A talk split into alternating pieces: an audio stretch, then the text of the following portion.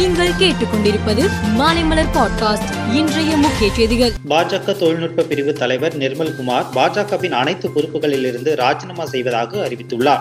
இது தொடர்பாக அவர் ட்விட்டரில் கடந்த ஒன்றரை ஆண்டுகளாக பல நூறு முறை சிந்தித்து இன்று நான் பாஜகவில் அனைத்து பொறுப்புகளிலிருந்தும் ராஜினாமா செய்கிறேன் என்று குறிப்பிட்டுள்ளார். சென்னையில் ஆன்லைன் ரம்மியில் ரூபாய் பதினாறு லட்சத்தை இழந்த நபர் தற்கொலை செய்து கொண்டுள்ள சம்பவம் அதிர்ச்சியை ஏற்படுத்தியுள்ளது.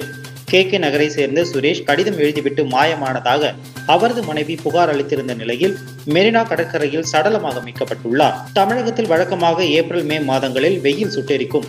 கோடை தொடங்கும் போது மார்ச் மாத இறுதியில் பகலில் வெப்பநிலை உயரக்கூடும். எனவே சென்னையில் இந்த மாதம் இறுதியில் வெப்பம் அதிகரிக்க தொடங்கும் என்று வானிலை ஆய்வாளர்கள் தெரிவித்துள்ளனர். புல்வாமா தாக்குதலில் வீரமரணம் அடைந்த சிஆர்பிஎஃப் வீரர்களின் மனைவிகளான மஞ்சுஜாட் மதுபாலா சுந்தரி தேவி உள்ளிட்ட மூன்று பேரும் ஷாகித் ஸ்மராக் பகுதியில் கடந்த சில நாட்களாக குடும்பத்துடன் தர்ணா போராட்டத்தில் ஈடுபட்டு வருகின்றனர்.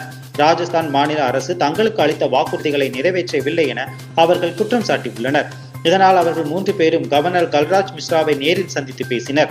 இந்த சந்திப்பில் தங்களது வாழ்வை முடித்துக் கொள்ள அனுமதிக்க வேண்டும் என கோரிக்கை விடுத்துள்ளனர். உக்ரைன் நாட்டின் ஜபோர்ஜியா நகரில் மக்கள் வசிக்கக்கூடிய ஐந்து அடுக்குமாடி கொண்ட குடியிருப்பு கட்டிடம் மீது நடத்திய ரஷ்ய ஏவுகணை தாக்குதலால் அந்த கட்டிடம் முற்றிலும் சேதமடைந்தது. இந்த தாக்குதலில் உயிரிழந்தோர் எண்ணிக்கை பதினொன்றாக உள்ளது. இந்த சம்பவத்திற்கு கண்டனம் தெரிவித்துள்ள உக்ரைன் அதிபர் ஜெலன்ஸ்கி எங்களது மக்களுக்கு ஒவ்வொரு நாளையும் பயங்கரவாத நாளாக மாற்றுவதற்கு அந்த பயங்கரவாத நாடு விரும்புகிறது என ரஷ்யாவை குறிப்பிட்டுள்ளார். அமெரிக்க முன்னாள் அதிபர் டொனால்ட் ட்ரம்ப் ரஷ்யா உக்ரைன் போர் குறித்து வீடியோ மூலம் தனது விமர்சனத்தை முன்வைத்துள்ளார். போரை தற்போதைய அமெரிக்க அரசு ஒழுங்காக கையாளவில்லை என கூறிய டொனால்ட் ட்ரம்ப் நான் அதிபராக இருந்திருந்தால் ரஷ்யா உக்ரைன் நாடுகளுக்கு இடையே இது போன்ற போர் ஏற்பட்டிருக்காது. நான் அமெரிக்க அதிபராக இருந்திருந்தால் புதின் போரை தொடங்கி இருக்க மாட்டார்.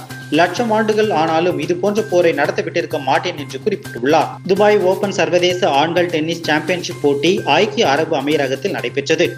இதில் நேற்று நடைபெற்ற ஆண்கள் ஒற்றையர் பிரிவு இறுதிப் போட்டியில் ரஷ்ய வீரர் டேனியல் மெத்வதேவ் சக நாட்டு வீரர் ஆந்திரே ரூப்லேவுடன் மோதினார்.